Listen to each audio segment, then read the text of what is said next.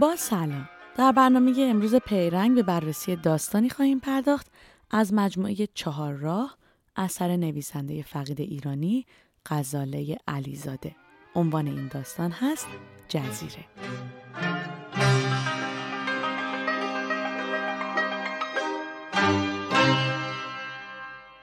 حوالی ظهر را افتادند. بعد از عبور از گرگان هوا تدریجا ابری شد.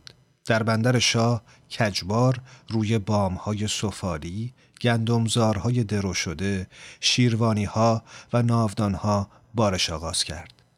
خیابانها خلوت شد و گاه دسته هایی از زنان شال ارغوانی بر سر گونه ها برآمده چهره ها به تردی نان گرده تازه از خم خیابانها و کوچه ها دوان میگذشتند. نسترن پیشانی را تکیه داد به شیشه سواری. حتی چشمهای پیرزنها هم می درخشد. کاش ساکن اینجا بودیم. بهزاد سر پیچ چرخشی به فرمان داد. در همان چند روز اول دچار ملال می شدی. مگر کار به دادت می رسید. کار سخت و دائمی. گاهی حسرت اینجور زندگی رو دارم. دست چپ را بالا گرفت و انگشت ها را از هم گشود. یکی شدن با خاک و باران و آفتاب. اتکا به قدرت دستها، خیش زدن و بذر پاشیدن، زمانی دراز به انتظار رویش گیاه نشستن، شبها از زور خستگی به خوابی سنگین فرو رفتن، بی کابوس و بی رویا. حیف نه همت و نه عادت داریم. داستان جزیره در ظاهر داستان یک گشت و گذار و بازدیده.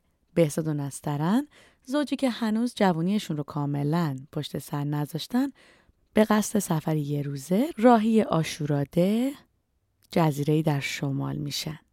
وقتی که قایق اونها از بندر به سمت جزیره میره معلم روستا آقای هیدری با اونها آشنا میشه و از همونجا به راهنمای افتخاری اونها تبدیل میشه. در اشاراتی که او به کشتی مغروق روسی و خرافات اهالی محل می‌کنه کم کم مشغله ذهنی بهزاد هم برملا میشه. او به زنی به نام آسی تعلق خاطر داشته و رفتار گاه بیقرار و گاه افسرده او به خاطر یادآوری گاه و بیگاه آسی است. نسترن از این نکته رنج می‌بره. معلم به هر بهانه‌ای که شده و در بازدید از هر نقطه از آرمانهای سیاسی اجتماعی خودش دم می‌زنه. او از اینکه به تربیت کودکان مشغوله به خودش میباله و به شدت شیفته همسایه شمالی، روسیه و نظام اجتماعی اونهاست. بهزاد بیشتر در خودش فرو میره. در عوض اطوار نسترن و توجهی که آقای هیدری به اون نشون میده نشان از کششی میانه این دو داره. اما رو به پایان روز بهزاد کم کم از لاک خودش بیرون میاد. همزمان نسترن هم واقع گرایانه متوجه کمبودهای جزیره و کاستی های آقای هیدری میشه. در پایان روز و بعد از خداحافظی با میزبان زوج مسافر سوار بر قایق موتوری جزیره و آقای هیدری رو ترک می‌کنن و به خونه برمیگردن.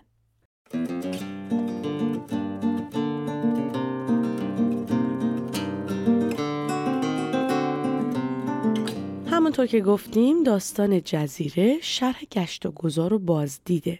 اما این گشت و گذار ظاهری برای هر یک از شخصیت های داستان فرصتیه برای نقب زدن به درون برای رویارویی با خود در آینه زمان. فرصتی برای سیاحت در گذشته و جهانبینی شخصی. در یک نوشته غیر داستانی برای ارائه شرح حال فردی مثل بهزاد نسترن یا آقای هیدری میشه مستقیم سر اصل مطلب رفت و بیواسطه گذشته شخص حال اون و انگیزه و آینده اون رو به رشته تحریر در آورد. در قالب داستان اما برای افشای اونچه در صندوقچه سینه افراده و درون کاسه سرشون به تمهیدی باورپذیر احتیاج داریم. تمهیدی که غزاله علیزاده به کار می‌بره بسیار ساده است. دیدار افراد غریبه از محلی جدید و ملاقاتشون با فردی در محل. با قرار دادن این شخص به عنوان راهنما پرگویی او توجیه میشه و با دادن انگیزه به او انگیزه شناسوندن خودش به کسی که اون رو درک می‌کنه یعنی نسترن این تمهید به کاملترین شکل به کار گرفته میشه اما در مورد بهزاد این سکوت اونه که گویاتر از حرف زدنه تصویر بهزاد به شکل تکه هایی گاه در آینه قیاس کردن خودش با آقای هیدری و گاه در مکالمه و درد و دل کردن نسترن با زنهای میزبان شکل می‌گیره.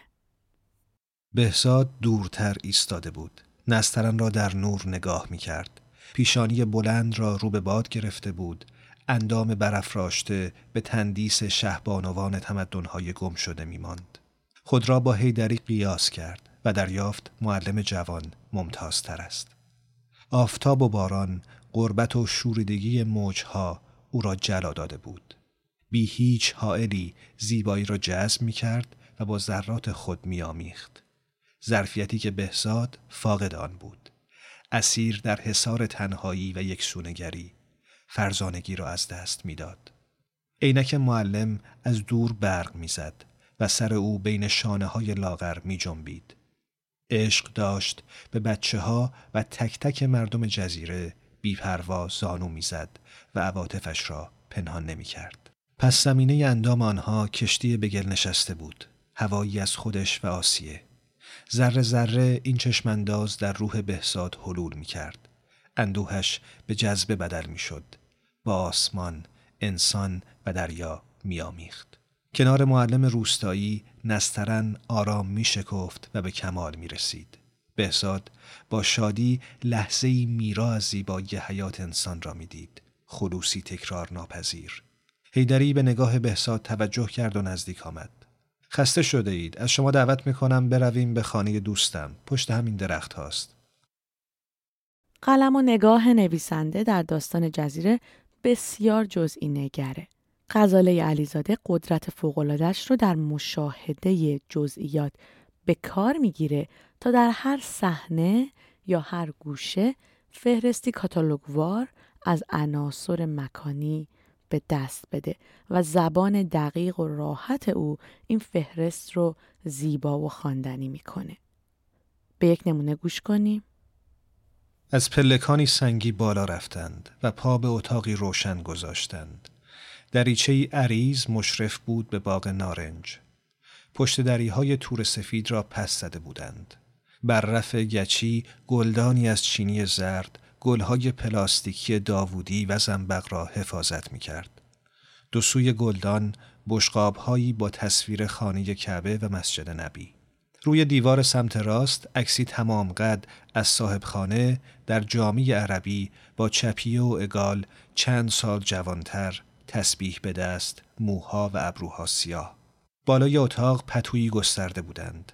زن نسترن را روی پتو نشاند و بالشچهای سفت با روکش مخمل سرخابی را تکیهگاه بازوی او کرد. سماوری زغالی کنج اتاق می جوشید.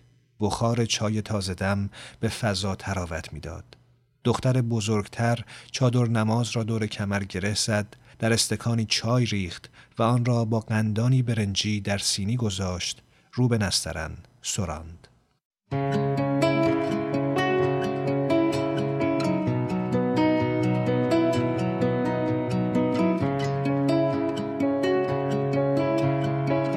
چرا میوه این جزئی نگری و فهرست نگاری در آثار علیزاده داستانی میشه؟ در داستان جزیره استفاده از جزئیات در پرداخت صحنه ها و مکان های جدید پس زمینه مناسبی فراهم می‌کنه برای برخورد ساحت ها و همین برخورد ساحت هاست که نیروی محرکه روایته. وگرنه داستان در ظاهر درامایی خفیف داره. درگیری ها درگیری های درونی افراد با خودشون و کشمکش ها و شیفتگی های هر شخصیت داستان بیشتر با خود شخصه تا با اطرافیانش. بهزاد ده سال پیش از این جزیره دیدن کرده زمانی که هنوز آرمانهای عدالت اجتماعی و سیاسیش رو به عنوان یک جوون با خودش داشته. از قضا آقای هیدری هم حدود ده ساله که معلم این مکان دور افتاده است و خودش رو وقف تربیت کودکان کرده. پس این دیدار بهزاد از جزیره گویی دیدار از شخص خودشه در یک زندگی موازی. بهزاد می‌تونست هیدری باشه اما نیست. همین مسئله ممکن بود در مورد آقای هیدری صادق باشه که اگه در این جزیره معلم نمیموند حالا شاید در جایی مثل بهزاد بود. از طرف دیگه در زندگی عشقی بهزاد نسترم می‌تونست آسیه باشه. زنی که مانند زن اسیری داستانهای هدایت دور از واقعیت توصیف میشه و هر بار با دیدن کشتی تزاری مغروق تصویر و روح او برای بهزاد احضار میشه. اما نقش او هم کم و بیش داره از زندگی بهزاد و نسترن رنگ میبازه. تلاقی ساحت زندگی موازی بهزاد با ساحت زندگی واقعی او در بستر جزئی پردازی نویسنده است که معنای جدید پیدا می‌کنه. اینکه سوای اونچه در درون شخصیت های داستان میگذره زندگی در جزیره با همه زیبایی هاش و کاستی هاش ادامه داره. در حقیقت داستان زندگی شهری یا شهری زده بهزاد نسترن هیدری رو در مقابل زندگی ساده مردمان جزیره نگه میداره. گویی نه خود جزیره که زندگی ساده درون اونه که مانند جزیره دور افتاده در میان شیوه های مدرن زندگی باید قدر دونسته بشه. با این همه و با همه تفسیرهای ممکن و در اون مایه های بلقوهی که داستان به خواننده پیشنهاد می‌کنه در پایان تاکید مشخصی بر یکی از این استحاره ها با ما باقی میمونه. نسترن خم شد. قایق نو کوچک را دید. سفید براق با ستاره های سرخ. پرچمی سرنگ بر جبین آن تاب می‌خورد. هیدری با بهزاد دست داد. چشمهای درخشان او تیرگی گرفته بود. اخگرهای تند نگاه تا ته سوخته بود و مرال برق آنها را می پوشند. خسته به خانه می رفت. زیر نور چرک مرد چراغ روی تخت دراز می کشید. سر فرو می برد در بارش مرتوب پنبهی. پشه ها در اتاق وزوز می کردند. تا صبح نمی خوابید و چهره نسترن پیش نظرش می آمد. صدای رسای دختر در گوش او می پیچید. بله این خانه بوی مرده می دهد. بوی دست گلهای فردای شب مهمانی آه قاضی عزیزم نمی توانید فکر کنید در اینجا چقدر ملول خواهم شد صبح به رادیو گوش می‌داد. روزها و سالها پشت سر هم میگذشتند و او احاطه شده با خیزابها میان خانه های ابری دلتنگ تک صدای مرغ های دریایی و تخت سیاه مدرسه پیر می‌شد. و تدریجا مثل ساکنان جزیره شبها صدای زنی را از کشتی مغروق میشنید. خوابگرد و مات دور جزیره راه می‌رفت.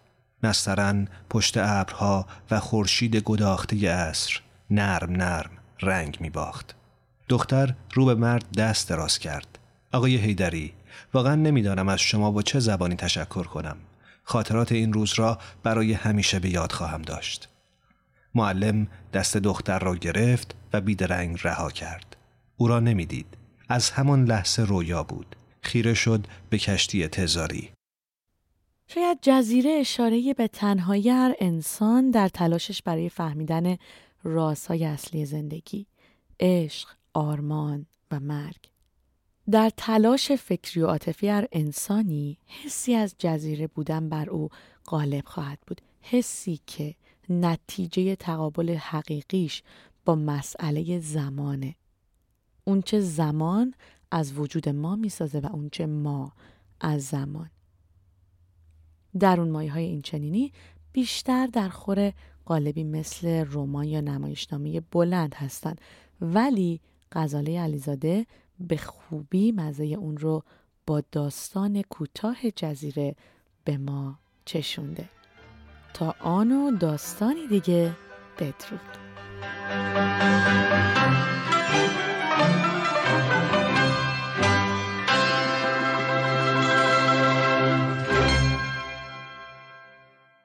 کاری از گروه رسانه پارسی.